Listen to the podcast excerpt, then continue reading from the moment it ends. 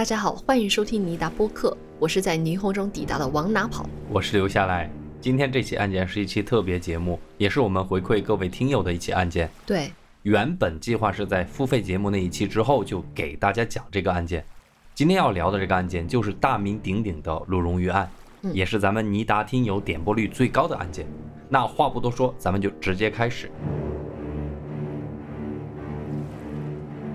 一零年冬天啊，有一个二十四岁的小伙子来到了山东省荣成市。这个时候的山东其实气温已经降到了零下，小伙子站在海边，空气中还闻得到浓郁的鱼腥味。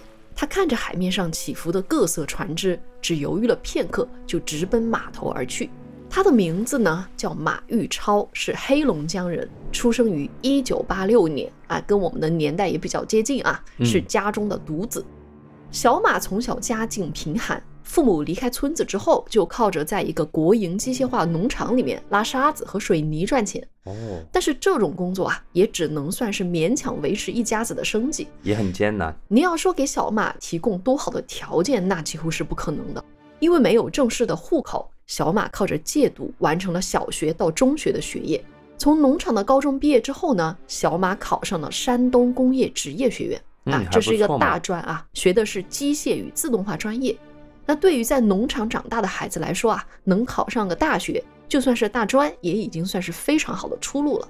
二零零九年啊，小马大专毕业，现实很快把他打倒了。嗯，作为一个专科生，要找到一个好工作那是太难了。小马在山东晃荡了一年，住廉价的出租屋，过着有一顿没一顿的生活，一直到二零一零年的年底，小马照常在马路上晃悠。突然啊，他在那个大马路的电线杆子上看到了一则招聘广告，广告是这么写的：新发公司招聘出海船员，包吃包住，保底年薪四万五，另有提成，有意者请联系某某中介。哎，这种电线杆子的招聘广告，我觉得还是很不靠谱的呀。嗯，大家是注意一下。但是呢，山东的冬天很萧索，对于小马这样无路可走的大专毕业生尤其如此。嗯，那天呢，小马相信了这个电线杆子的广告，他给自己的家里挂了一个电话，讲了想要上船工作这个事儿。小马的妈妈是很反对的，就说你从来没有在船上工作的经验，这能行吗？对啊，哎，小马很坚决，底薪四万五，高低得去看看。就这样，小马踏上了前往山东省荣城市的旅程。山东省荣城市啊是一座小城，它的下属有一个镇叫做石岛镇。石岛镇被当地人称为是小香港。啊，第一，当然是因为它经济繁荣啊，小小的石岛镇沿海而建，被列为是省级经济开发区。哦，沿海坐落着是各色的造船厂、捕鱼公司，正是应了咱们一句老话，叫做“靠山吃山，靠海吃海”。第二，这里也跟香港的深水埗一样乱，你知道吗？怎么了？道路狭窄，商店、饭馆杂乱的簇拥在一起。美观在这儿并不重要，重要的是什么呢？渔民在出海后可以胡乱扒口饭。嗯，能够想象，就是那种港口的感觉嘛。是，那小马要找到新发公司，就是位于石岛镇上。新发公司是一家以捕鱼为主的渔业公司，在石岛镇啊有一个码头叫新发码头，哦，就是专门供这家公司使用的，足见公司规模之大。那码头上呢就停了各种吨位的捕捞船，足有数百艘之多。那既然在山东，大部分渔船的代号也基本以鲁字开头，新发公司的渔船就有鲁荣鱼、鲁文鱼等等。哎，那我要问大家了，为什么要出海捕鱼呢？咱们中国也有海啊，为啥要到远洋上打鱼呢？能赚着钱吗？那这里啊，我就得给大家稍稍介绍一下了啊。虽然很多地方都有海，但不是哪里都有鱼，也不是哪里的鱼都有经济价值。什么地方的鱼贵呢？那当然是风浪越大的地方鱼越贵喽。没错了，在海上啊，只有大渔场才是真正的捕鱼圣地啊。嗯，所谓的大渔场就是什么呀？冷暖海流交汇的地方。世界上有很多著名的大渔场，其中包括咱们中国的舟山渔场，当然还有其他的，比如说北海道渔场、纽芬兰渔场等等。对对对对，这个高中地理考过，所以你的意思就是说，只有出到远海去打鱼，才能真正的赚到钱。没错。话又说回来啊，海上的生活是很艰苦的。嗯，你首先得克服晕船吧，对吧？对其次，船上的生活又很枯燥无味，基本是没有什么娱乐活动的。第三，船员们都素未平生，从从天南地北这么聚集到一起，被迫和不同的人打交道，对吧？那么苦的生活，你说要不是为了赚钱，谁愿意去呢？对，所以出海打鱼的人啊，也多是出身贫寒的人，尤其是收入有限的农民，从田里走到海上，多是被逼无奈。小马上船的这一天啊，是二零一零年的十二月二十八号。他登上的渔船就是新发公司旗下渔船鲁荣鱼二六八二。这一次，鲁荣鱼的出海目的地是位于东南太平洋的秘鲁、智利一带海域。出海的业务是什么呢？钓鱿鱼。因为秘鲁渔场的鱿鱼啊，个头很大，几乎多达一百多斤，是具有非常大的经济价值的。等小马登船的时候，船上已经集结了很多人了，闹哄哄的，所有人手上都拿着一纸合同，在七嘴八舌的讨论着。船上有一个彪形大汉跟大家解释着合同上的内容，催促着大家签字。这个人是谁呢？他就是鲁荣鱼的船长李成全。要出海远航啊，第一件事情就是招募一个有经验、有领导力的船长。而老李，你一看他的身形就知道他是有这个魄力的。嗯，这一船的人很多都是老李叫来的。除此之外呢？老李还联系了相熟的中介，通过贴广告这样的方式招来其他的船员，所以小马就是这么被带到了鲁荣鱼上。原来如此，从来没出过海的小马此时内心很忐忑啊。首先，他最关心的是什么呀？年薪四万五究竟是真是假？哎，怀着这个心态，小马也拿起了合同，仔细研究了起来。其实大部分人都看不太懂合同上规定的什么责任和义务。对对对，但是这个不重要。因为合同上面白纸黑字写着这么一条：此次航海到秘鲁进行海上游钓作业，期限两年，保底工资每年四万五。只要这一点能保证，你说其他又算什么呢？对吧？嗯，小马就和其他一同出发的船员一起，痛痛快快的在合同上签了字。老实讲，我觉得这个工资也不算很高啊。嗯，但是在二零零九年，再加上你本来就找不到其他更好的工作的情况下，四万五也还是算可以接受了。我的点是这个，就是我也了解过这个案件，就是在这种船上作业嘛，嗯，工作嘛，等于你还是要在船上吃饭啊，打个电话呀，买个东西什么的，也得自费。其实这样子算下来，我觉得其实收入还不算多，不过可能是走投无路了，也没办法。那签完字之后呢，小马其实还是有点害怕的，因为他从来没有出过海。嗯，海上的生活跟陆地上肯定是完全不同的。照理说啊，公司应该给小马这种新手进行一系列的培训。对啊，而事实上，咱们国家啊，出海航行也确实需要持有海员证，那这就需要进行一系列的考核。但是啊，上有政策，下有对策，很多公司有应对检查的方法。如果说边防部门来检查，就让那种持有海员证的船员上船接受检查。那出发的时候呢，再把其他一批人给换回来。嗯，哎，有了这个暗箱操作，即便是小马这样的小白也能顺利出行，这也就打消了小马最后的疑虑。毕竟很多人跟他一样嘛，硬着头皮就上了。你说不入虎穴，又焉得虎子呢？对吧？不过这也是极大的安全隐患。对，你说的很好。渔业公司这个操作，其实在客观上让船上的成员结构更加复杂了。那么鲁荣鱼二六八二上。究竟由哪些人构成的呢？我先来说一个呃比较重要的一个阶层，就是他们的管理层。船上一共有三十三名船员啊，其中有八名是职务船员。所谓职务船员，换句话说就是船上的领导层、技术层。船上的老大是谁？当然就是船长那个啊，老李。对，除此之外呢？协助船长进行日常管理工作的就是他的副手。船上有两个副手，分别是大副和二副。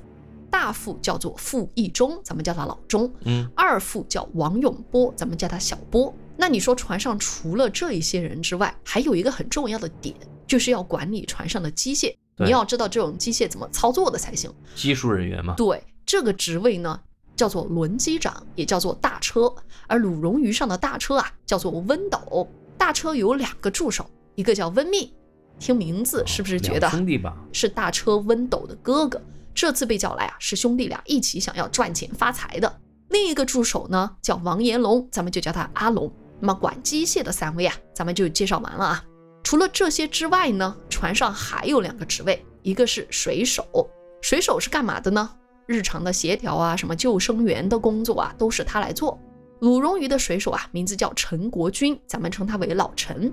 另外还设有一个伙食长，管饭的啊，叫嗯夏启勇，咱们就叫他老夏。所以一共就这八个人。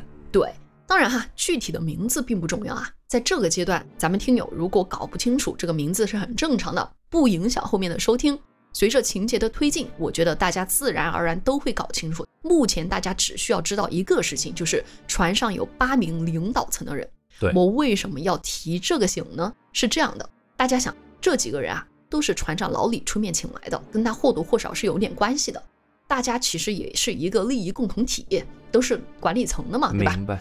如果这个管理层和船员爆发了矛盾，这些领导层的人怎么着也会站在船长的这一边，大家抱团的，对吧肯？定站在船长或者说站在公司这边嘛。对，好了，咱们来看看其他普通船员，名字咱们就不一一报了啊。我们来说一个重点。其实啊，一开始大家不会来拉帮结派的，就跟我们去一个新公司一样，你会想跟所有人都搞好关系，对吧？对，但是人也有一个自然而然的本性，就是会跟自己家乡的人走得更近一些。嗯，船上也因为这个地理位置的关系啊，分了好几伙人，他们分别是内蒙古的、大连的、泛黑龙江的，泛黑了。哎，也就是吉林、辽宁和黑龙江人啊，嗯，还有几个是无帮派的少数群体，大致是这么一个分类。就这四个板块。对，那么介绍完船员呢，咱们就开始出发捕鱼。当所有人签完合同之后，二零一零年十二月二十八日的中午，鲁荣于二六八二号起航，前往了太平洋彼岸。这次航行有一万多公里，正常情况下需要一个半月才能抵达目的地。船上呢有一支卫星电话在船长室，打一分钟要三十块钱。你知道这对于船员们来说，相当于是天价电话。对呀、这就是我说的嘛，那个四万五的底薪，其实嗯你在上面还得消费。对，所以除了过年过节给家人报个平安之外，平时没有说打电话联系别人的念头啊。嗯，没有必要。嗯、哎，换句话说，当鲁荣鱼驶出港口，来到茫茫海洋，就几乎等于与世隔绝，形成了一个小小社会。经过了漫长的两个月航行之后，鲁荣鱼于二零一一年三月一号抵达了秘鲁附近的南太平洋海域，而咱们的小马，它也从一开始的不适应啊，缓过劲来了。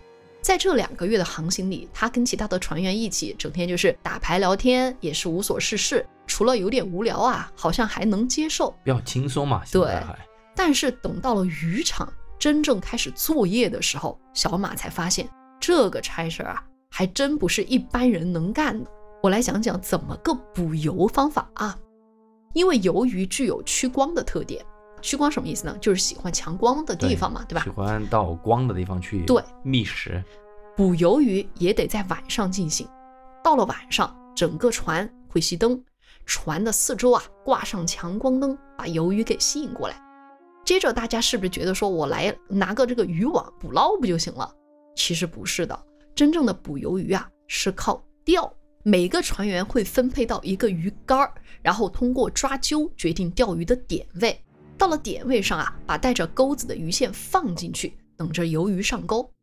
这个东西其实技术含量听起来是不高的，但是它需要船员摸清楚鱿鱼的习性，哪个水位最能钓上鱿鱼，你得去试，你要有经验。嗯，更重要的，我觉得啊，钓鱼这种东西啊，有非常大的运气成分。对对，有些船员他运气好，一个月能钓上个五吨；哇，有些船员啊，坐一晚上也没见鱼钩动过。所以这项工作啊，你看作息是不是首先得来个日夜颠倒？对，其次呢，你运气不好的时候，压根儿就没收成。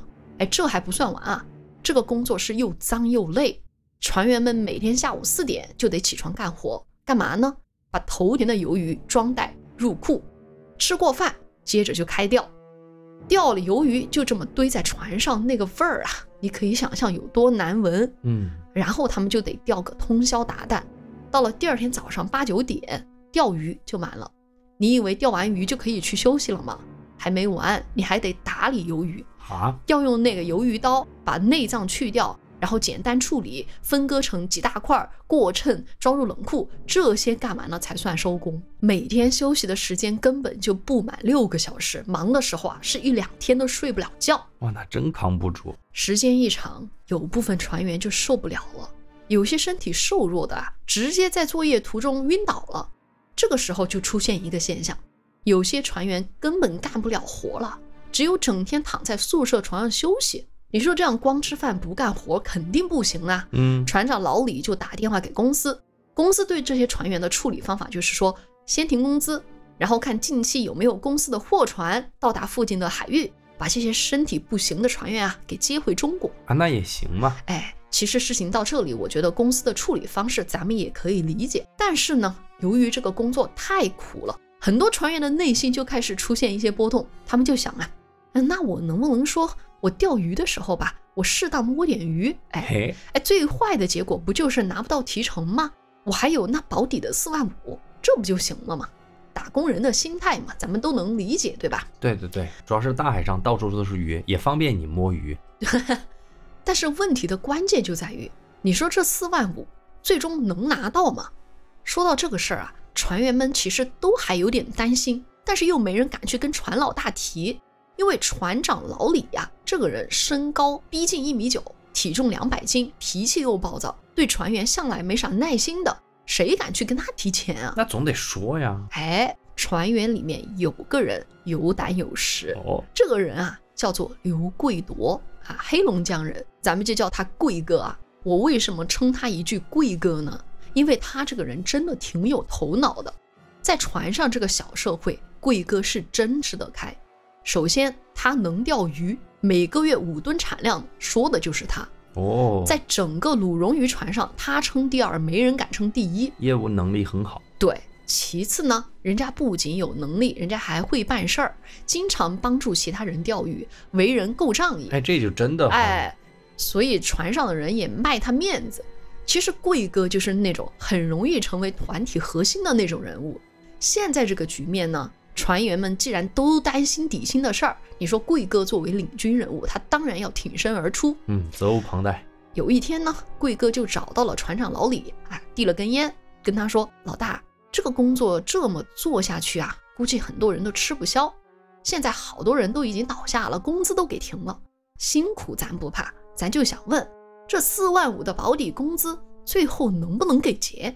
你看人家这个问话也是非常有艺术的哈，先诉苦，然后呢先递，烟，对对，先递烟，再诉苦，嗯然后呢再表态，对吧？然后再提出自己的这个诉求。其实贵哥想的是，合同白纸黑字这么写着，应该不会有什么疑问。对，也许以为那个老大就说啊，是啊，就是四万五啊。嗯嗯嗯。但船长老李的回答呀，给贵哥打了一个措手不及。船长是怎么说的呢？他说：“这四万五啊是这么回事儿，如果渔场没有鱼可以钓，那么每人每年四万五的保底收入，这个是没跑的。嗯，但是如果渔场有鱼，这保底就不存在了，公司就只支付给船员每月一千块钱的保底工资，一年也就是一万二嗯。那至于说其他的提成，你能拿多少，各凭本事。你说这个解释是不是很反智？怎么会你钓不到鱼反而拿得多，你钓得到鱼反而拿得少呢？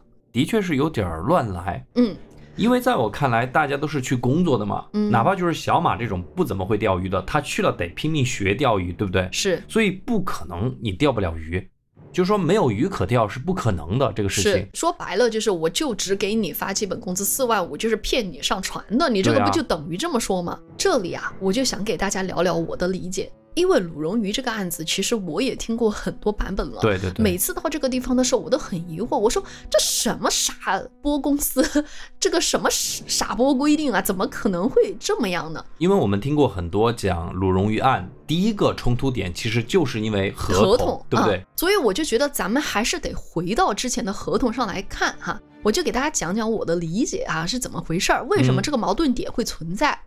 首先呢，我看的那个合同确实有一个附加页，附加页上面是写清楚了船上各个工种应该拿的工资究竟有多少。有一个规定，那么船长，我先说船长吧，以船长为例啊，船长不是船上最厉害的人吗？他每年就有一个十五万的固定工资，除此之外呢，他还可以从捕鱼中来提成，所以啊、他才是那个有保底的。对，就基本上他拿这个二十万是没有问题的。哦而，其他的管理阶层哈都有固定工资，只是说比船长小嘛，按照级别依次递减。但是这一批管理层的人，他拿的钱都远远高过普通船员。明白。嗯，觉得这一点我必须要给大家说清楚，为什么呢？这就回答了一个疑问。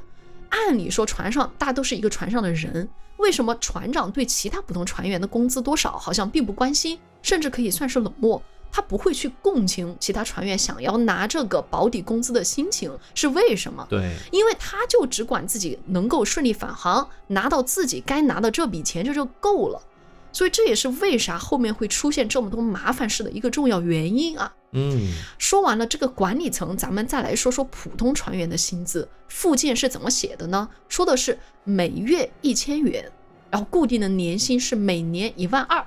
其他的这个收入从捕鱼的产量上提成，也就是说是是一万二加提成，对吧？所以这才是他们可能最准确拿到钱的一个合同规定，对不对？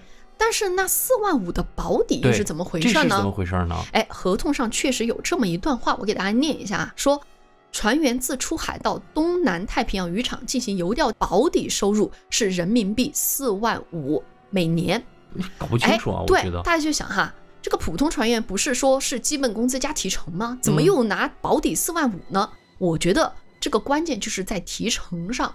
我的理解是什么呢？不是我的理解哈。首先我的理解就是这样。第二就是我后来也看了新发公司对这个呃条款的一个解释，我的理解是没有问题的。就是说，咱们首先来说提成是怎么算的。附件里面规定的是，如果每年钓的鱿鱼在四十吨以下，每吨给你提四百块钱。如果是四十到八十吨，每吨提五百块；八十吨以上提六百块。那这个时候就会出现一个问题了：如果你每年钓得多，保底工资加提成这有没有可能超过四万五呢？如果超过了，那怎么算呢？这个就是我要说的一个问题的关键了哈。咱们打个比方，比如说你特别能钓，嗯，你一年钓了八十吨，八十吨以上是六百块钱嘛？那么我们算算你每年的这个提成是多少钱？八十乘以六百。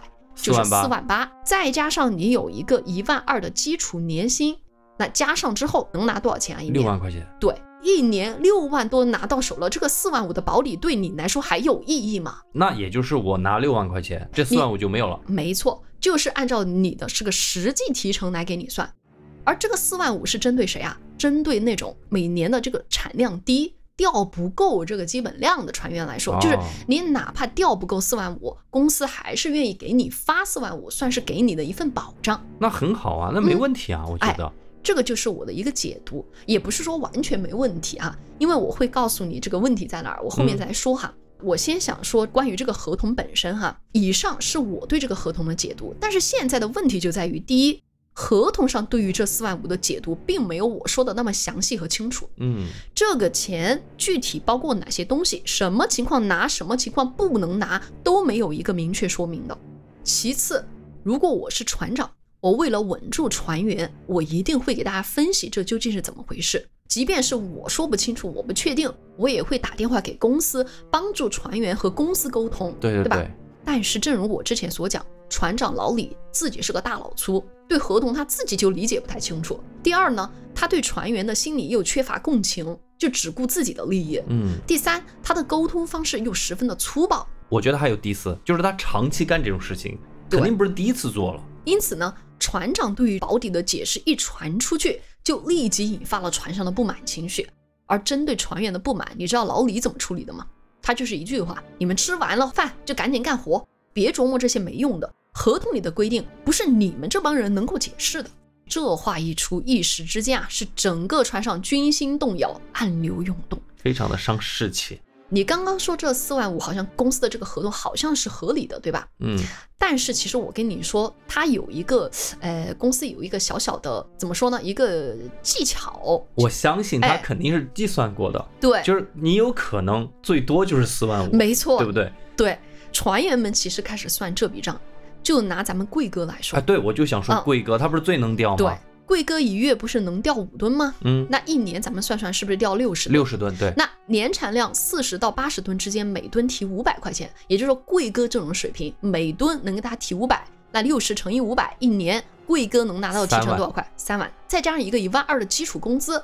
也就是四万二，嗯，再加上公司给三千块钱的保险，总计刚刚四万五。嘿，你看，哎，也就是说，你看最厉害的船员，一年也就能拿到四万五。而其他的船员呢，绝对是拿不够的嘛。就按照这个呃老李的一个解释，就说你只拿一万二，其他你调多少是多少，那他绝对拿不够四万五。甚至哈，某些船员的这个理解就是，我要是钓上来了鱼，反而只有一万二可以拿。哎，嗯，这个船员的理解就更离谱，对不对？大家的这个心情，你可想而知。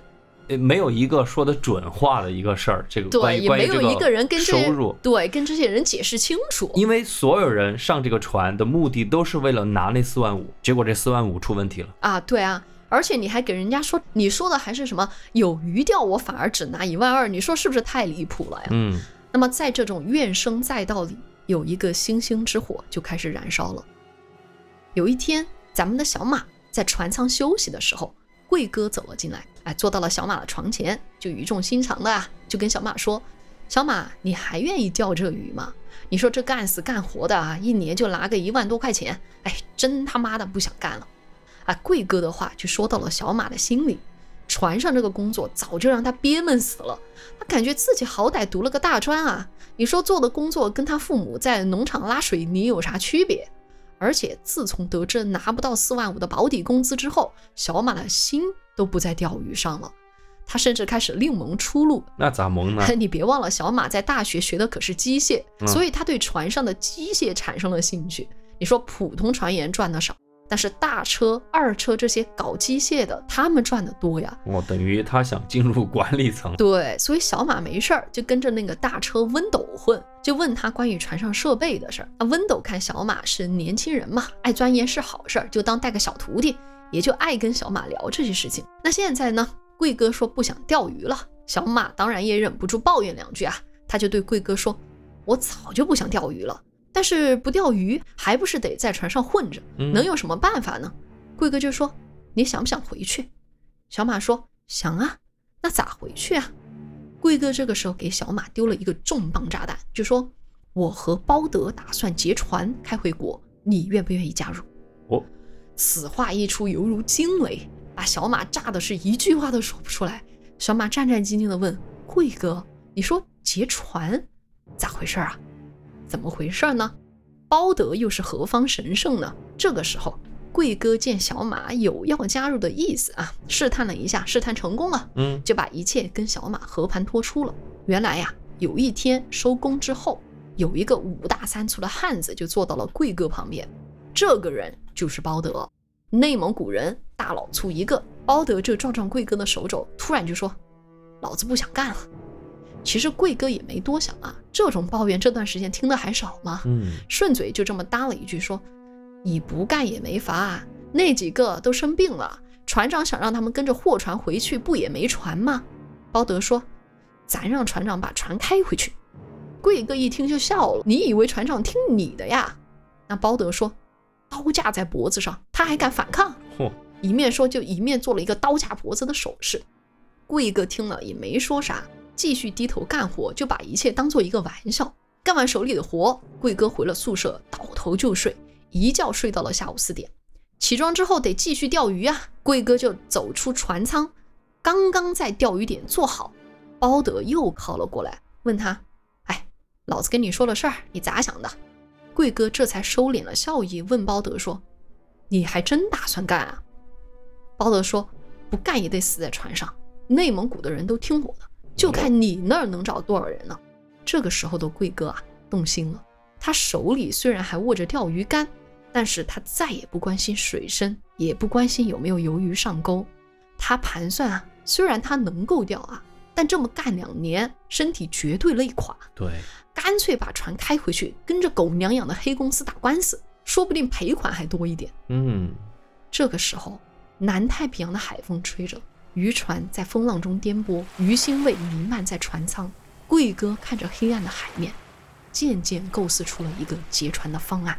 首先，他想的是要跟船长老李打好关系，打消老李的怀疑。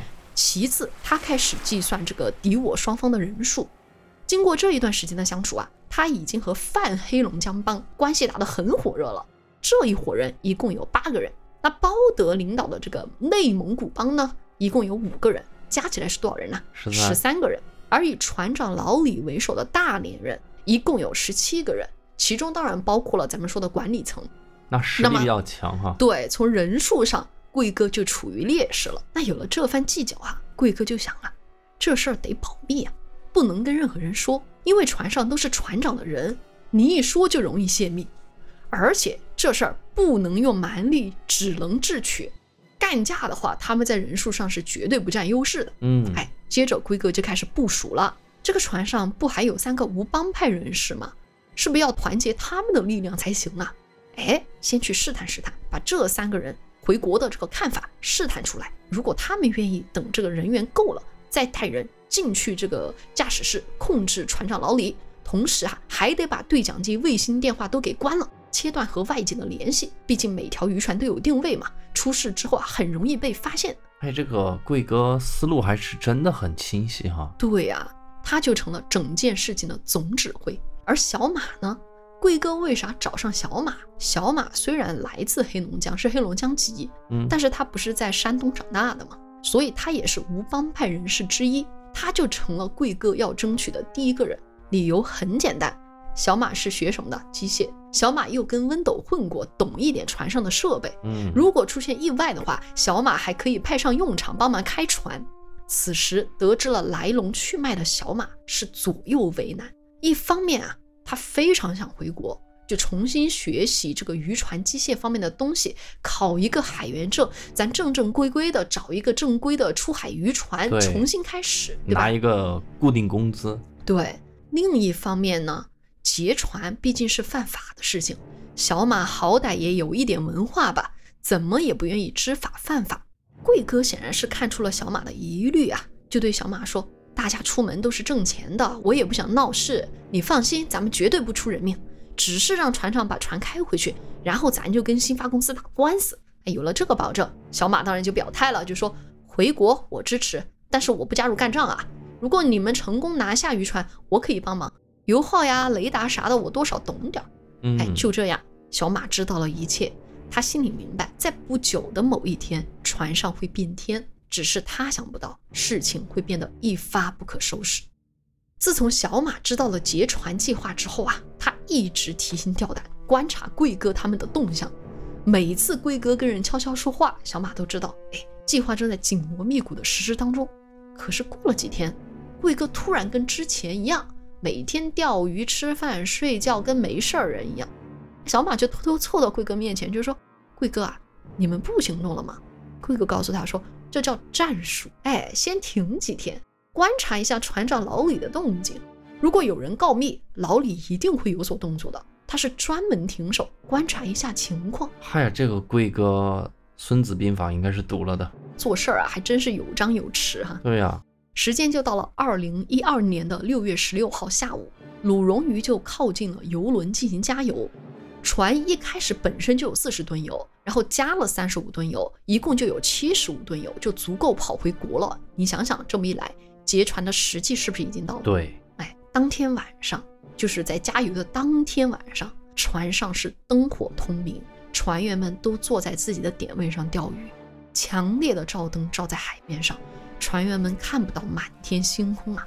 我觉得此时的船员们就像是飞蛾，置身于烛火当中，看不到四周都是广阔的出口。到了晚上十一点多，小马搁这儿正聚精会神地盯着这个漆黑的海面，等着鱿鱼上钩呢。突然，船上的广播传来贵哥的声音：“收线，不钓了，我带你们回国，快点，马上起锚。那就是得手”了。小马知道贵哥得手了。嗯，贵哥是怎么得手的呢？当天接近晚上十一点的时候，贵哥先派人去最底层的机舱把对讲机给切了。随后呢，他和包德带了六个人进入舵楼。所谓的舵楼哈、就是船员对这个呃驾驶室的称呼。是不是主控室？对，在这个过程当中啊，他上舵楼之后，他又派了五个人守住舵楼的楼梯口，不准嗯其他人上来。一进门就是驾驶室，再往里走呢是休息室。等到贵哥和包德带人闯进去的时候啊，船长老李一个人在休息室睡觉。贵哥一把把老李给薅起来哈、那么老李看到这些人手上明晃晃的刀子，大声质问说：“刘贵夺，你想干什么？”贵哥就喝道说：“起锚，把船开回去。”你想想哈，在这种情况下，你会怎么抉择？你肯定明白这是一场十分严重的危机。你至少应该好好说嘛。啊，就如果不好好处理的话，嗯，你不平息这个民愤啊，事态肯定会变得严重。你就哪怕假装答应，然后跟公司交涉一下，后面的事情都好说。但是老李啊，不愧是老李，他真是个糙大汉，他一口就回绝了贵哥的要求，而且是理直气壮的说，要回去也是公司说了算，我不听你们的。贵哥当即就是怒火中烧，直接一刀捅向老李的大腿。这一刀啊，把老李的大腿捅穿，形成了一个贯通伤，哎，顿时是血流如注。包德的手上也拿着铁棍，对着老李的脑袋就来了这么一下，把人给打晕了。哎，接着贵哥就命令手下的人把船长的双手双脚给上了绑。小小一艘渔船上，那么大的行动，居然可以悄无声息地进行，没有引来任何波折。贵哥的组织能力真的很强。对，那么船上的广播一响，贵哥劫船的事情就不再是秘密了，其他人也都知道了。那么我们想想管理层这些人哈，他们一看，肯定就是第一批坐不住的人。管理层一方面担心船长的安全嘛，另一方面作为管理层，首要职责是保护渔船安全。他们深知啊，在海上行船哪有那么简单的？什么台风、海盗啊，种种因素都可能让所有人全船覆没。嗯，那看到渔船居然被贵哥这一批毫无驾驶经验的人给控制了，大副老钟第一个坐不住，直接冲进了驾驶室。他一进屋就被贵哥的人给绑了。那么见老钟上楼半天也没个动静，其他管理层的船员也急了呀。表现最激动的是谁呢？是伙食长老夏，他不顾三七二十一就要往驾驶室冲啊。看老夏这个姿态，这个守楼梯的船员也赶紧把他给拦住。老夏，你别上去啊，不关你的事儿，你何必去插这一脚呢？没想到这老夏也是个性子很烈的人，他就跟发疯了似的，甩开拦在他面前的人，一边往这个舵楼上冲，一边就在嘴上骂，就说：“你们这群小逼崽子，这是要造反呐！”哎，这个时候把守楼梯的有一个船员，哎，叫小龙，是贵哥的得意手下。平时对贵哥就是言听计从，他看老夏这么冲动，就怕老夏坏了大计，就煽动，你知道吗？其他的管理层船员可能就被煽动起来集体反抗。他当即就从背后抱住老夏，两个人就扭打在一起。贵哥见状也急了，不是有十七个大连的人吗？嗯，他就怕大家团结起来，对吧？所以贵哥也立马从这个驾驶室跑出来，拿起手里的刀对着老夏就是刺过去，一刀刺在腿部，一刀刺在臀部。嘴里还命令说：“给我打他，把他的腿给我打折，我看他还敢往上冲。”老夏中刀之后啊，发出一声惨叫，顺着走廊就往前逃命。他的血迹一点一点就滴落在甲板上。而那个对贵哥言听计从的小龙，也许是看到贵哥拔了刀，也许是劫船成功给了他勇气，也有可能是他害怕其他的这个人造反。更有可能是他感受到了一种从来没有过的一个权利，他冲了过去，对着老夏的背部连刺两刀。哇！老夏摔在甲板上，小龙已经杀红了眼，右手拿起这个鱿鱼刀，左手捂住老夏的嘴，对着老夏的脖子狠狠划了三刀。哇！天哪！就这样，老夏的血啊是淌满了走廊。几个人见出了人命，一时也慌了。你说尸体怎么处理呢？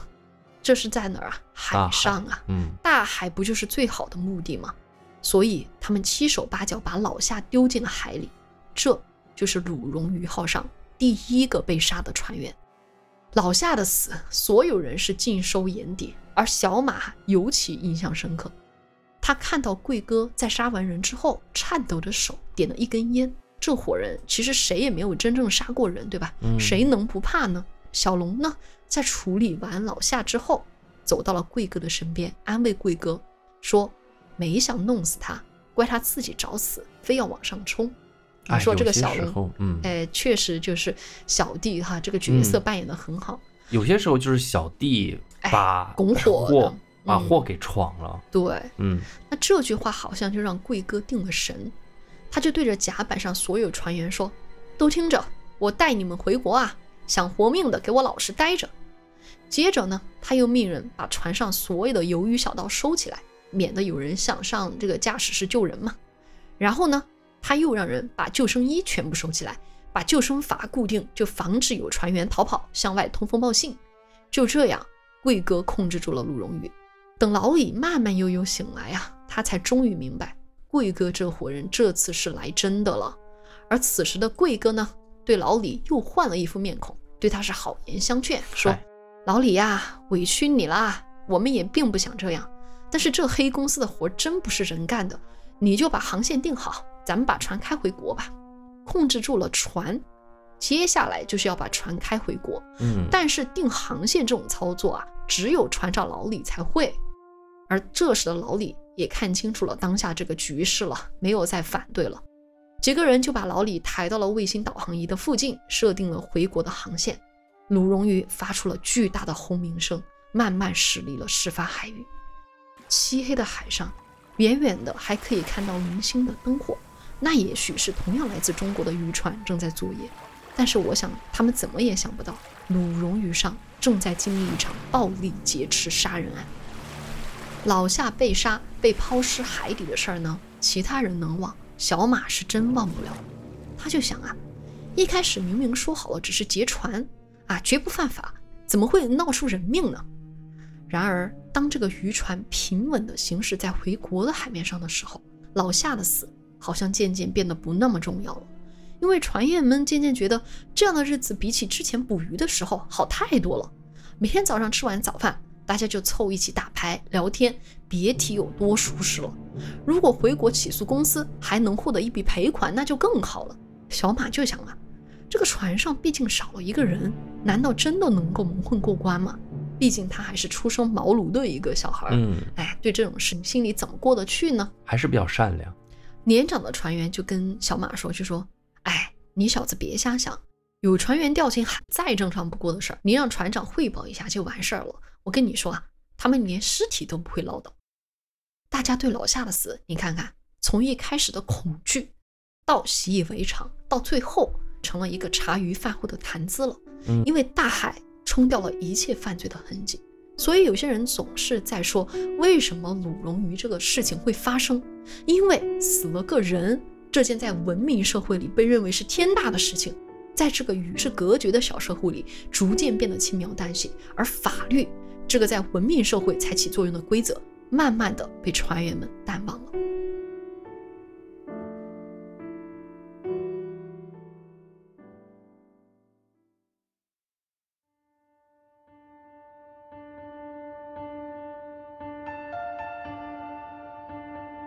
劫船二十多天之后，鲁荣鱼平稳行驶到了夏威夷。在这二十多天里，鲁荣鱼就像是一座孤岛，与外界失去了所有联系。其实，大家想，一艘渔船要在海上正常作业，你是必须跟外界保持联系的。对啊，公司还要联系你。对呀，你觉得怎么可能就这么失踪？怎么可能就放任不管呢？是这样的，新发公司其实早就注意到鲁荣鱼已经连续二十多天关闭了通讯设施了。嗯，但是茫茫大海，如果没有卫星信号，你要定位船只。那真正等于是大海捞针。鲁荣鱼在失踪的这一段时间里，有一次释放过信号，那就是在经过夏威夷的时候。因为夏威夷时常有台风，贵哥其实很担心船只这么忙开啊，会遭遇极端天气。哦，虽然他现在是一船之主，但是涉及到这种专业航海问题，还是得请教船长老李。老李就建议他打开卫星信号啊，就说打电话给气象台的熟人，查询一下夏威夷的天气。其实这里老李是留了一个心眼儿的，因为那个呃贵哥不知道卫星信号一打开，其实地面的基站就会接到船只的信号。嗯，果然刚打开不久，北京的卫星地面站就给船上打去了电话，询问情况是否正常。那咋办呢？船长老李接起了电话，但是因为刀架在脖子上，老李就只能谎称一切安好。所以鲁荣宇在短暂的向外界释放出信号之后，又一次消失在了海上。那目前这个局面呀，船只失联，然后又控制在贵哥的手里，按理说贵哥应该是高枕无忧了，对吧？但是贵哥有一个心病，他常常站在船的最高点，一根又一根的抽烟，望着这个漆黑的海面。因为船长被挟持，也就意味着船上无声无息出现了对立的两派，一派是船长的人，人数很多；一派是这个反叛者。这种无形的对峙。让他不得不随时提高警惕。嗯为了巩固自己对渔船的控制，贵哥采取了三个手段。首先，他开始实施值班制，哎，这也被称为走岗。走岗其实就是在船上巡逻啊，看有没有什么异常。贵哥亲自带人在晚上走岗，包德带人啊在白天走岗。其次呢，他还派了卧底，哎，派了两个人潜伏在其他的船舱，跟其他的这个船员混成一一片儿啊，就是掌握舆论，好随时跟他汇报船上的人在聊什么。而且贵哥还会把这些东西用小本本给他记下来啊，嗯随时翻看。掌握情报系统。对，第三点哈，不在贵哥，是在于包德。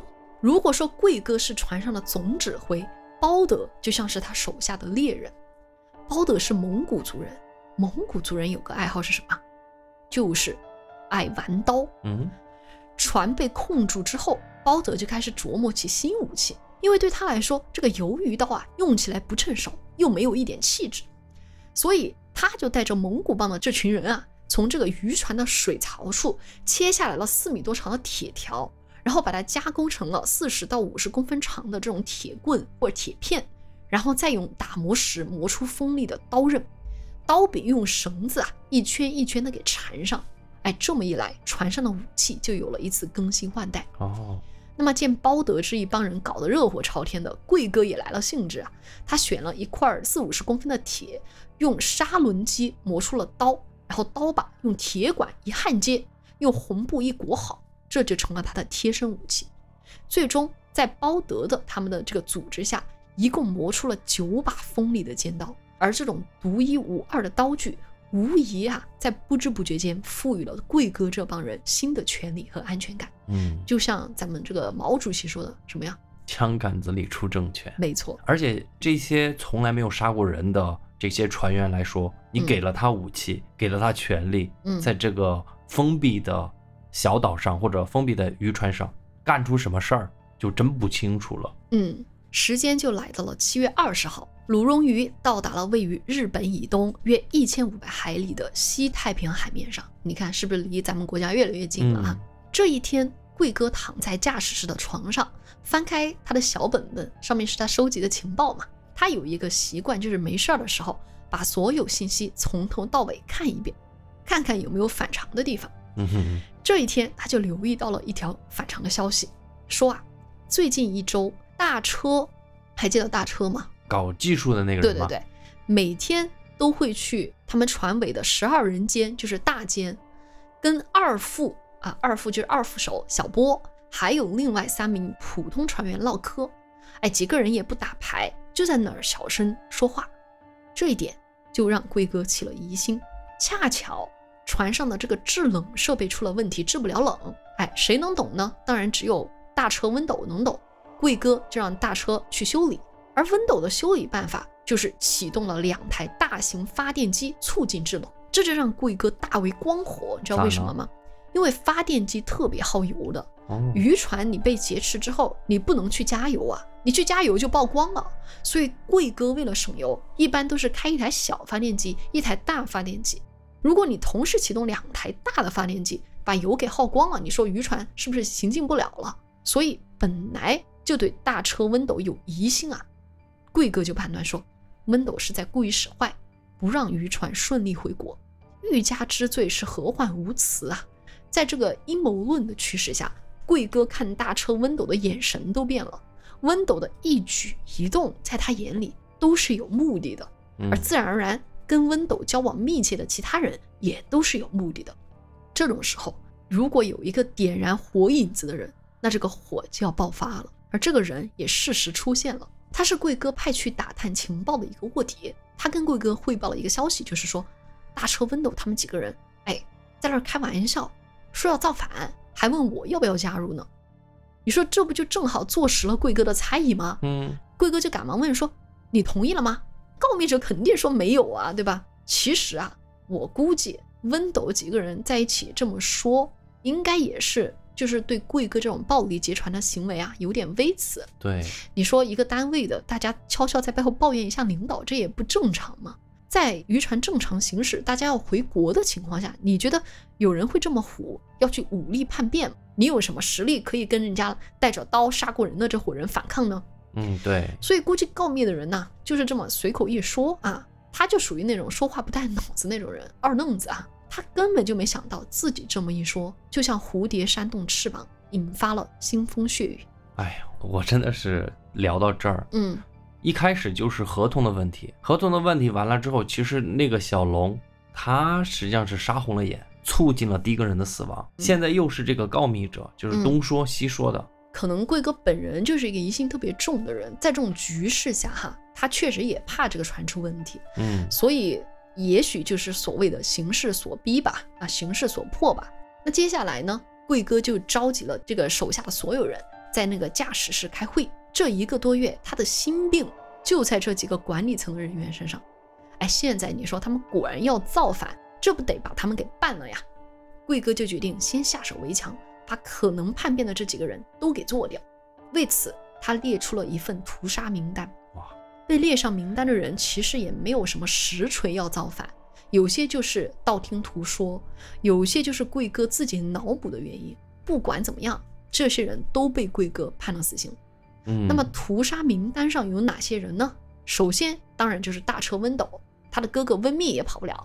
其次呢，二副小波也经常跟温斗走得近，肯定也是一伙人。再来，小本本上不是还记录了另外三个普通船员吗？跟他们几个也经常聊天，也脱不了干系。哎，这么就列好了名单了。等到夜晚降临，屠杀开始了。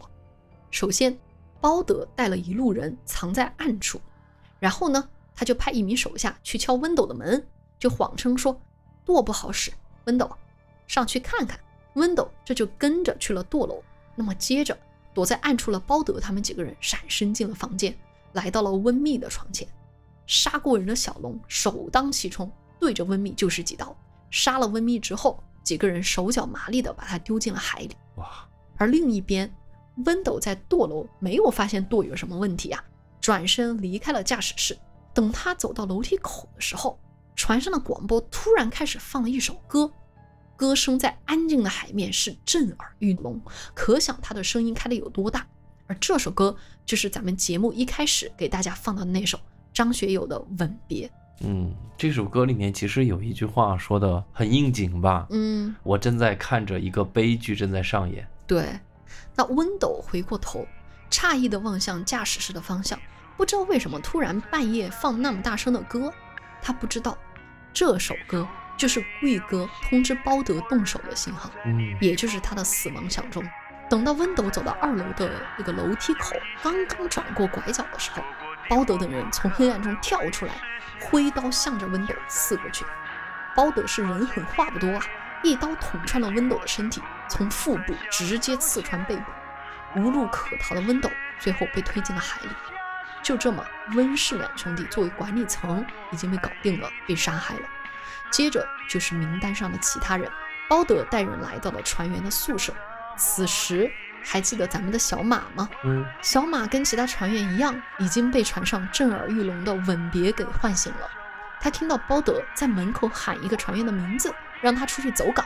那个人光着身子，踩着拖鞋，一出门，二话不说，刀从腹部进，背部出。接着被扔进海里，另一个船员也以同样的方式啊被叫出去走岗，但是再也没有回来。此时渔船的走廊上已经是血流成河了。接下来呢，包德带人直接冲进了宿舍，来到了二副小波的床前。值得一提的是，小马的床铺就在小波的旁边哦，所以他是亲眼目睹了整个过程的，就是他就看到包德掀开被子，一刀捅进了小波的腹部。小波的肠子都流到地上了，在地上是痛得打滚。几个人不由分说把刀砍向了小波。随后呢，几个人抬着小波从二层的甲板上扔进了海里。那名单上的人这时已经死了五个了，还剩最后一个。那个人其实知道自己在劫难逃啊，慌里慌张的就往房间外逃。刚好贵哥这个时候下来来视察这个事情的进展。那个人一见贵哥，立马跪一下。抱住贵哥的小腿去求饶，就连声说：“贵哥，贵哥，我错了。”但是贵哥大手一挥，说：“得了，扔海里。”就这么，六条人命转瞬之间就消失在了茫茫大海里。六人杀完之后，贵哥这个时候是再也没有了初次杀人的紧张感，他反而有了一种掌握生杀大权的快感。嗯，很快，他就再次发布追杀令，要把自己曾经怀疑过的人叫出来单独走岗，然后杀了扔海里，动作要干脆，不能被人看见。等于是六个人还要追加三个人，哦，哎，这次追杀名单啊多了这三个船员，他们的死亡过程我就不再一一赘述了。但是其实我想特别提及其中一个，就是水手老陈之死。还是他们大联邦和那个管理层的管理层的人嗯哈，老陈是第一个被叫到船头走岗，其实就是要被杀的人。他的性格其实很温和，在船上的人缘很好，就不知道为什么我对救生员有这样一个滤镜啊，嗯就觉得他们应该是性格很好的人。而之所以老陈要被杀，只是因为他是管理层。哦，就是因为这个原因，嗯，被叫过来之后呢，贵哥就先是问老陈的家庭住址，你家里几口人啊？老婆孩子叫什么名字？问完之后，贵哥就对老陈说：“你站起来。”老陈就不知道怎么回事儿啊，就站了起来哈，很懵。贵哥就轻描淡写做了一个手势，指了指大海，说：“自己下去吧。”哇，老陈就呆愣愣站在那儿，就不知道此刻他心里是绝望，还是觉得这一切都是玩笑。那贵哥就见老陈半天不跳，上去抓住他胳膊，直接把他推了下去。老陈就这么在海里一沉一浮，最后消失不见。我觉得这个时候的贵哥，包括他领导的贵哥军团，我觉得嗯已经完成了蜕变了，对，就是他已经从第一次杀人到现在，感觉是一个皇帝那种感觉，，对，对，是吧对，对。因为现在还是我说的那句话，法律我们这种文明社会的规则，不是船上的规则，嗯，在船上，贵哥就是规则。总之，前前后后不到二十四小时，就有九名船员死在了大屠杀里，再加上一开始死去了老夏，那这个时候船上就只剩下了二十四名船员。也许哈，我们再说回这个问题，是什么让这些从来没有犯罪记录的农民变成杀人恶魔的呢？我想啊，当文明和法律在这个孤岛上不再起作用，野蛮的人性就会起作用。而当身边的人开始野蛮，你也必须野蛮，让自己同化，才能在这个野蛮的社会生存下去。就像贵哥的手下，很多人其实并不想杀人的，但是如果他们的刀不沾血，就会被贵哥怀疑，就会成为下一个被杀的人。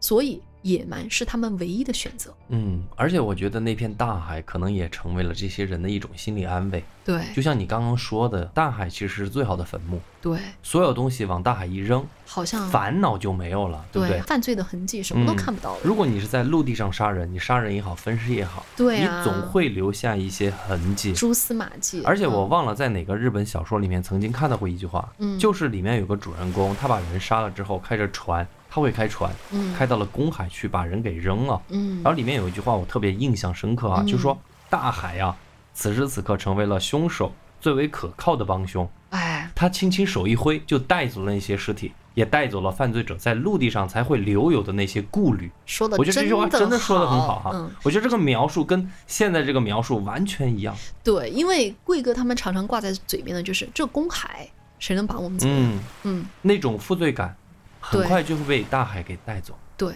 给吞噬。我们再来看看小马，你说咱们小马怎么那么倒霉呢？工作的大环境不景气，被迫走上渔船，哎，结果保底工资又拿不到，就只好想着等船靠岸，回到陆地，好好学习一下船上的机械。嗯那接着贵哥又策反他，他也只答应帮忙驾驶，绝不参与杀人斗殴。那现在的小马还有选择吗？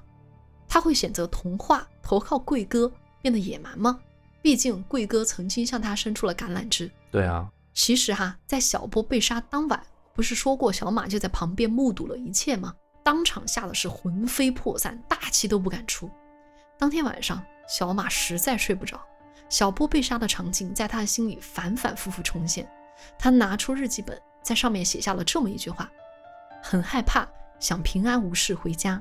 因为小马是那个船上那个孤岛上唯一一个还在坚持文明制度的人。嗯，而在水手老陈被逼跳海之后，小马从其他船员的描述中得知了整个过程，就说老陈刚走完岗，又被叫去走岗，然后再也没回舱哎。听完这个事情，小马心里更是受到了巨大的刺激。我能够理解，因为老陈完全是莫须有的死亡，就是因为他是一个身份嘛。嗯，就在那天，小马不见了。贵哥带人在船上进行了地毯式搜索，也没有找到他人。没有人知道小马是如何离开渔船的。等贵哥把船上清理了一遍，才发现下令收起来的救生衣好像少了一件。也许啊，小马在绝望之中套上救生衣跳了海。但是渔船是位于太平洋的中部，即使有救生衣，也只够漂浮几个小时。哎，贵哥对小马的消失感到很意外，他看着海面自言自语：“小马这小子是我的人，我也没想把他怎么样。难道他自己跳海了？跳海了也好。”这样就解脱了。小马到底是死是活？我想各位听友心里都有自己的判断。而让人唏嘘的是，鲁荣鱼靠岸之后，小马的父母在警局是嚎啕大哭。而警察告诉小马的母亲，也许小马还活着，因为我们发现船上少了一个救生筏。我想这是警察给小马母亲的希望，而我们也希望小马带着他的救生衣飘到一座没有恐惧的小岛。刘贵多说的杀人期间，说马玉超看着了，看着马玉超说的直嘚瑟，吓的。完了说的那个说马玉超你别害怕，让他们在船里找了三遍，也没有找着这孩子。那么小马消失后，此时船上还剩下二十二人，恐惧的氛围继续弥漫。我想问你啊，你这个时候怎么选择？我就选择别闹事儿了嘛，跟着回国就行了嘛。你知道现在的状况只有四种选择，嗯，第一就是保持中立，但是这个很难，因为你看到了贵哥搞大屠杀，有些时候就是因为莫须有的东西，嗯，也许你在不知不觉中得罪过他，你还不自知，或者是你在某些时刻跟某个贵哥怀疑的人说了两句话，被他看在眼里，搞不好哪天就会被他清算。对，因为现在因言获罪，完全是嗯这种，搞成了封建社会了。那你想保持中立，那你就得提心吊胆过日子。第二个就是逃命，像小马一样跳海是吗？这是自杀，嗯是不？第三就是自杀。除了小马，其实船上有人也动过自杀的念头。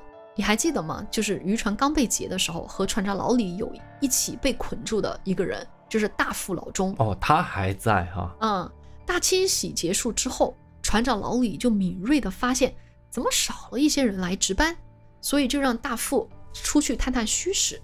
因为老李的行动是受到限制的，大副是可以在船上走动的。那这个大副老钟回来之后，就对着老李用手在脖子上比划，就是在传达没值班的人都被杀了。随后呢，老钟就递给他一个纸条，上面写的就是“我很害怕呀，我先走了。”与其被杀死，还不如自己上吊。这个时候，老李赶紧抱住老钟，就劝住了他。我想啊，每个人都是珍惜生命的，对吧？这是到了怎么一个绝望的境地，才会想到要自杀呢？所以，以上三个选择是不是都不太靠谱？对，第四个选择也许才是唯一的选择，那就是加入贵哥。加入就意味着你的手上必须沾血，嗯，这就叫做投名状。大屠杀之后啊，几乎所有的普通船员都在想各种办法要跟贵哥投诚了。一些船员也不敢直接找贵哥，就找他的得意手下小龙，就说：“小龙哥啊，你能不能跟贵哥说说，让我们也加入，在扔人的时候叫上我。”这些人其实不见得真的想杀人，他们只是想从贵哥那里获得一张免死金牌，因为在这个公海上，你要活命，你就必须牺牲他人的生命为代价。哎，这个真的很现实啊。但是问题来了呀，公海上的渔船是一个野蛮之地，这个没问题。但是到岸之后怎么办呢？贵哥一开始的初衷可是把船开回国，对吧？对，这是雪球滚到这儿是完全收不住了。啊，你杀了那么多人，法律能饶了你们吗？贵哥其实不得不考虑这个问题。船上那么多条人命，回国也是死。思来想去，贵哥想到一个主意，干脆在途经日本海岸的时候偷渡去日本。但是哈，贵哥虽然有点小聪明，遇到偷渡这种事情就涉及到他的知识盲区了啊。嗯，想来想去，船上就只有一个人见多识广，可以给贵哥提供帮助。这个人就是船长老李。于是啊，贵哥又找到老李，用从来没有过的温和语气对老李说：“老李呀、我们打算去日本，你有什么想法？”老李知道这句话无疑是问他：“老李呀、你打算是死还是活？”因为只要答案不是贵哥想要的，贵哥随时会抱起要了你的命。嗯，经过这一遭，其实老李也学聪明了，他立马就跟贵哥表态：“我愿意跟你们去日本，我在日本有亲戚可以帮你们找工作，让我加入你们吧。对了，我知道要加入你们，手上必须沾血，对吧？我没问题。哇，哎，贵哥呢要偷渡日本的消息，很快就在船上传开了。要偷渡，你肯定不可能把渔船大大方方开到港口停靠啊，你只能坐上救生筏偷偷靠岸。而船上只有一个救生筏，一个救生筏只能坐十五个人，也就是说，船上剩下的这二十二人，不是所有人都能去日本。于是呢，一种说法就在船上传开了：要成功偷渡啊，贵哥还得杀人，得控制偷渡的人数。在这个危机四伏的气氛当中。鲁荣鱼继续航行，而渔船也即将到达日本海。有句老话说得好，叫做“没有永远的敌人，也没有永远的朋友”。劫船的时候，以贵哥为首这个泛黑龙江帮和包德为首的内蒙古帮，他们是好伙伴。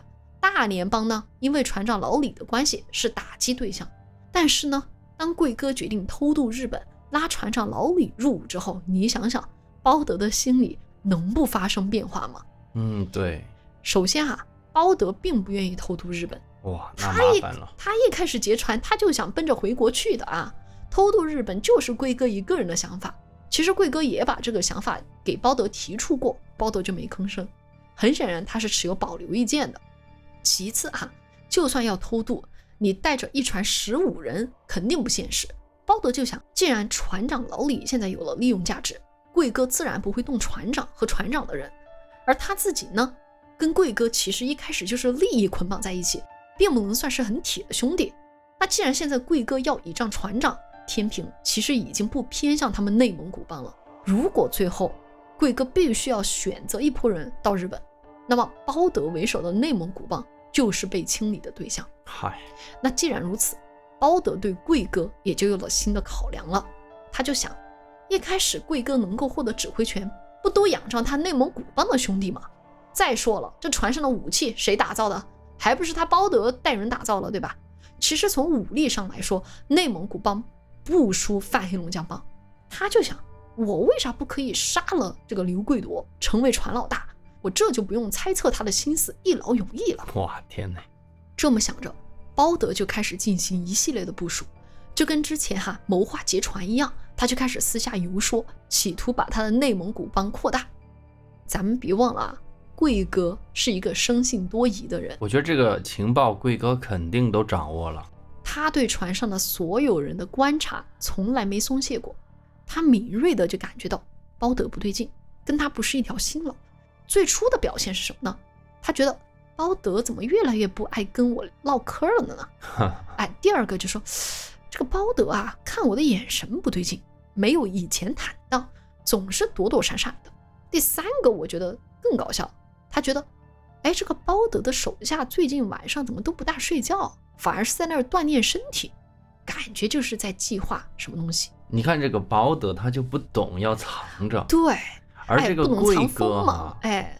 我我觉得可能比喻不是很恰当，我觉得他特别像刘邦，哎，像曹操这种人，是你你琢磨不透，然后又生性很多疑，对，然后很喜欢掌握情报系统，对，下手又狠，嗯，于是贵哥就找到船长老李，就去试探老李，就说，哎，老李，咱这里人心不齐，有人要造反，你说这事儿咋办？老李说，到这地步了，该咋办咋办。哎，一边说一边递了一根红塔山给贵哥，因为贵哥特别爱抽烟嘛。嗯，那老李心里就想，哎，我要活命啊，手上迟早要沾血，可能这个时候到了。那贵哥又试探老李，就说：“你说咋办？”老李说：“你给我一把刀，谁造反我就弄他。”哎，贵哥就说：“行，有你这句话就行，到时候招呼你。”就这样哈，贵哥和包德两个曾经的同盟。此时形成了两方势力，又开始暗中较劲，气氛到了这儿，只要稍稍一不对劲，哎，就得擦枪走火。然而呢，包德还是棋差一招，最终败下阵来。他差在哪儿呢？除了你刚刚说的不知道藏锋芒之外，还有一点就是他看错了人，他信错了人。咋呢？包德领导的内蒙古帮，其中有一个成员叫黄金波，哎，咱们叫他小黄啊。小黄是内蒙古人，和包德的关系也一直挺好的，所以包德把小黄看成是自己人，他就把自己的想法告诉了他。那个包德就试探说：“还有几天就到日本了，你有啥想法呀？”小黄就说：“走一步看一步喽。”那包德说：“那么多人去日本，指不定谁被扎，肯定要暴露。贵哥绝对不会带那么多人去日本的，他把我们都杀了，把船弄沉，就跟船长老李他们几个人去。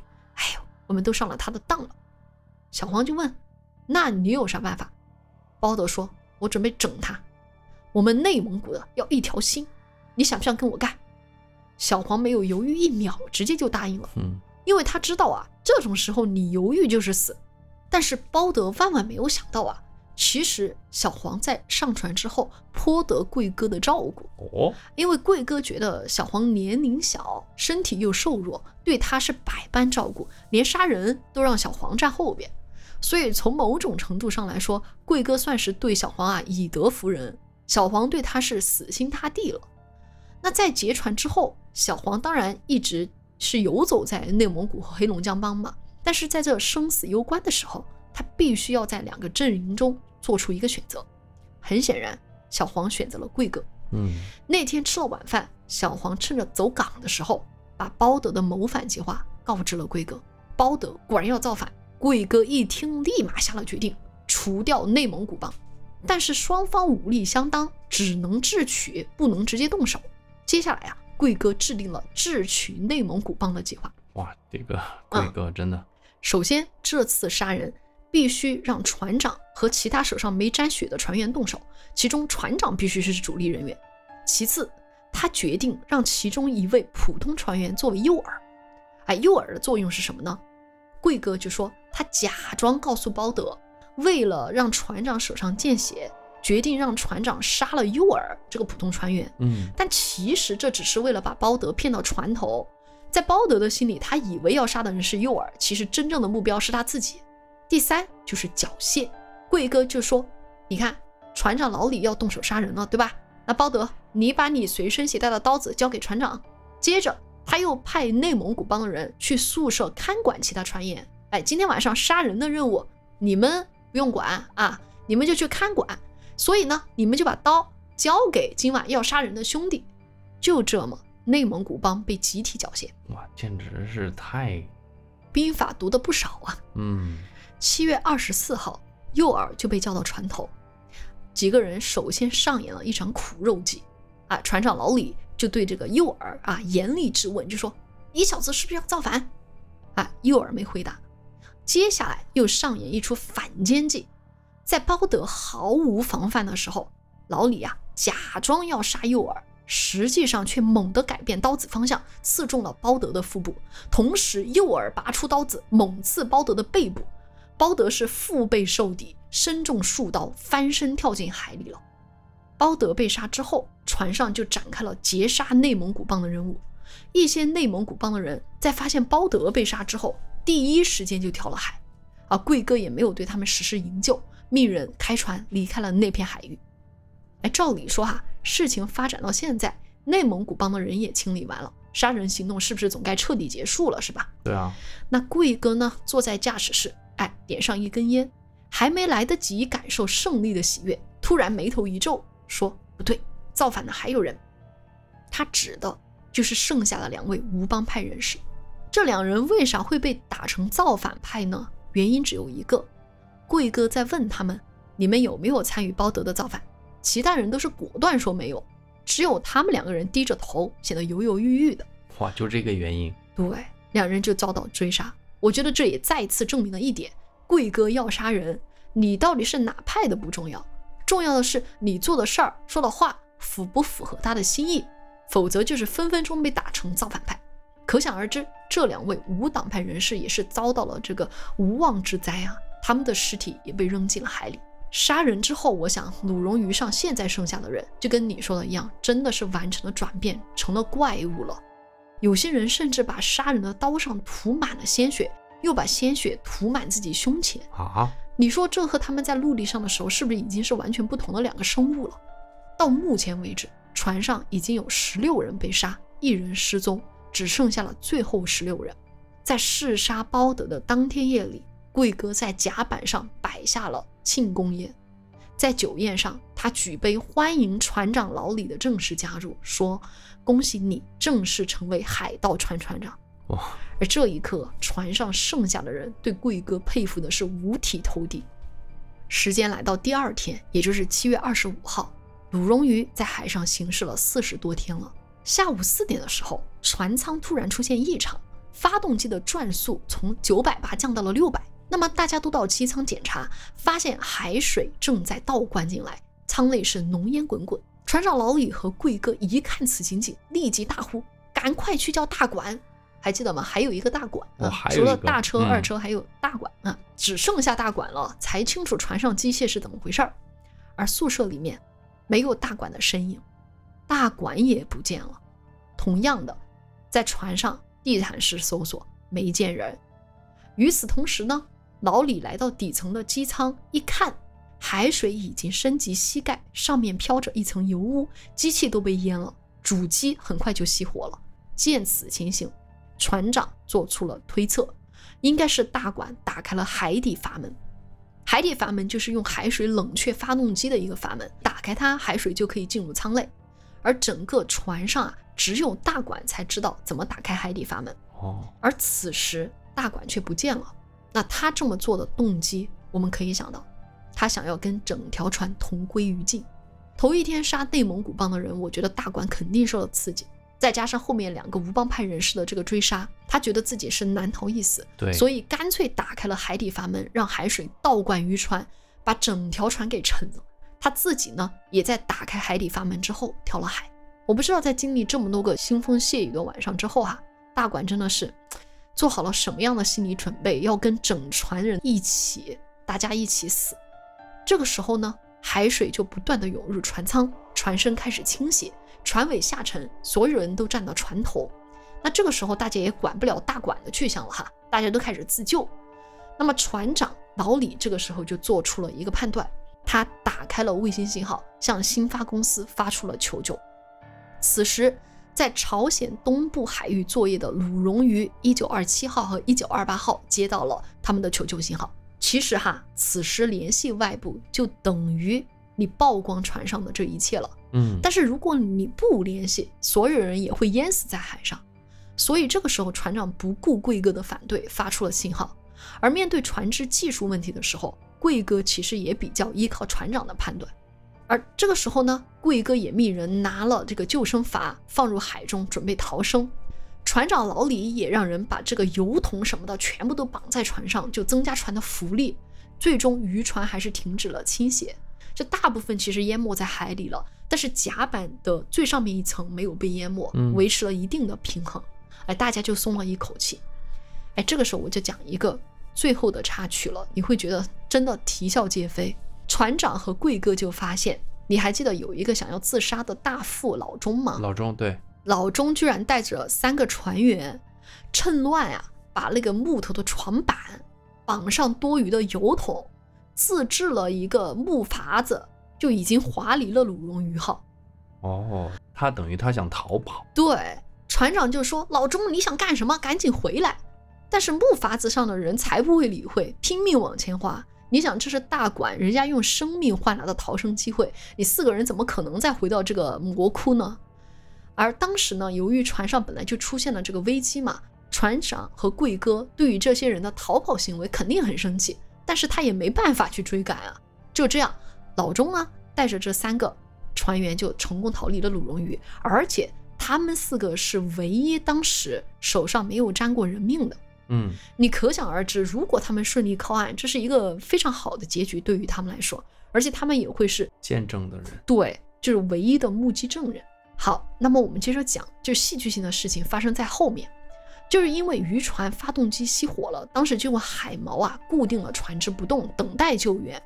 当时的这个求救信号，船长不是已经发出了吗？对。但是从中国出发的救援船可能要四到五天才会抵达。那么贵哥和船长当时他们就非常狼狈地坐在船上等待这个救援的队伍。然后呢，他们就让手下去煮了一大碗面，几个人就端着碗坐在这个甲板上嗦面，其他事情肯定就只有从长计议嘛。嗯，但是呢，吃着吃着面，神奇的一幕回来了，坐着木筏逃走的四个人又顺着海洋飘回来了。因为那个渔船是位于海洋的下流，木筏子在上游，他们属于是逆流而行，所以划了半天，几个人划得没力气了，木筏子又只能顺着洋流再次飘回来。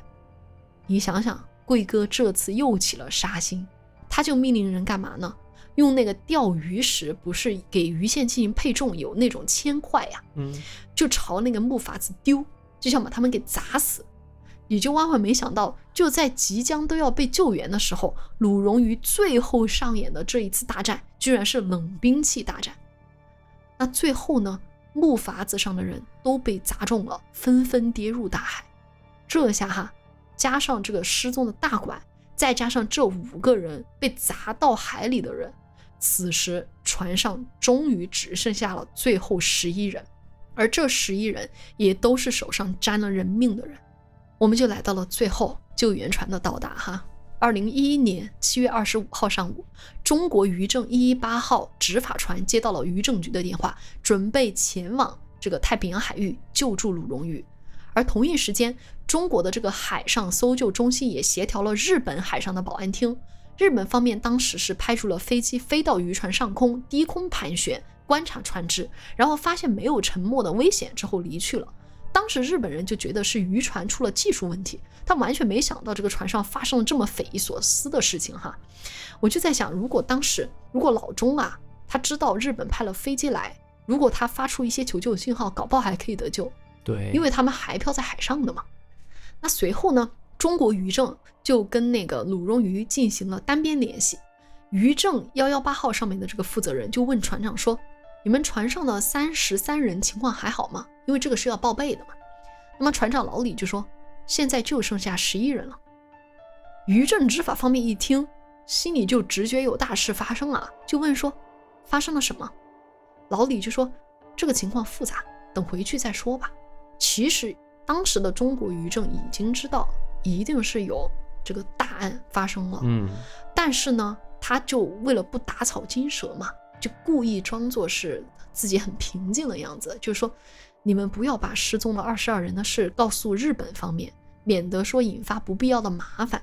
然后他们就每天照例打电话，就询问船上的人的情况，也不过分多问，就怕刺激到船上的人。而咱们回到鲁荣鱼上哈，大家想想，剩下的所有这十一个人，这下是真正的一条船上的蚂蚱了。大家就开始歃血为盟，所有人就开始谋划怎么才能躲避法律的制裁。他们十一人是天天在驾驶室开会，就决定把劫船和杀人的事儿推到包德的身上。哎，就说包德这一群人啊，哎，才是罪魁祸首，然后把他们自己塑造成受害者。那开会的时候呢，那个小黄啊，就负责把所有商量的细节记录下来，所有人都要把这个会议记录背熟于心。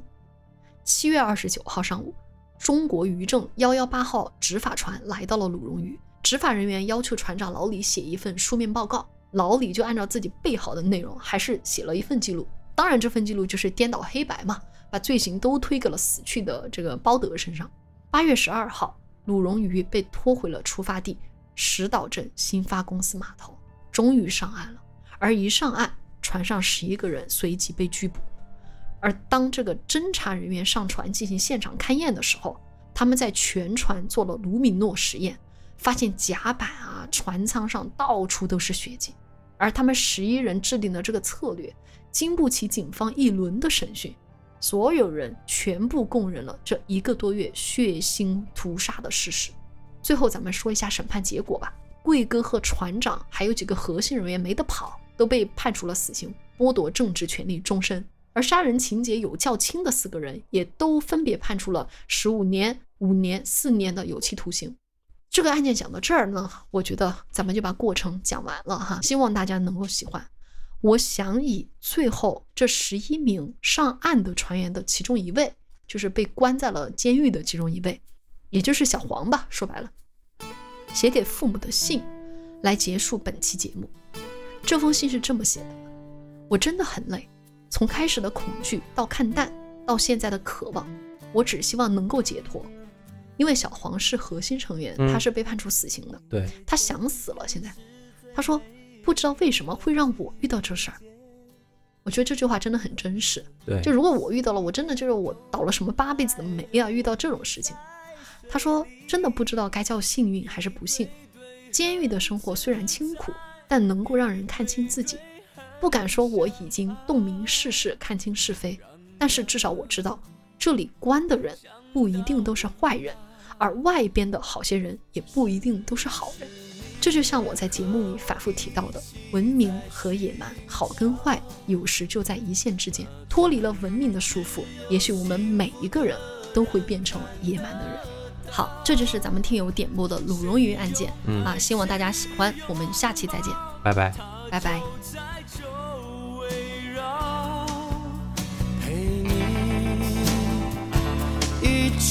到老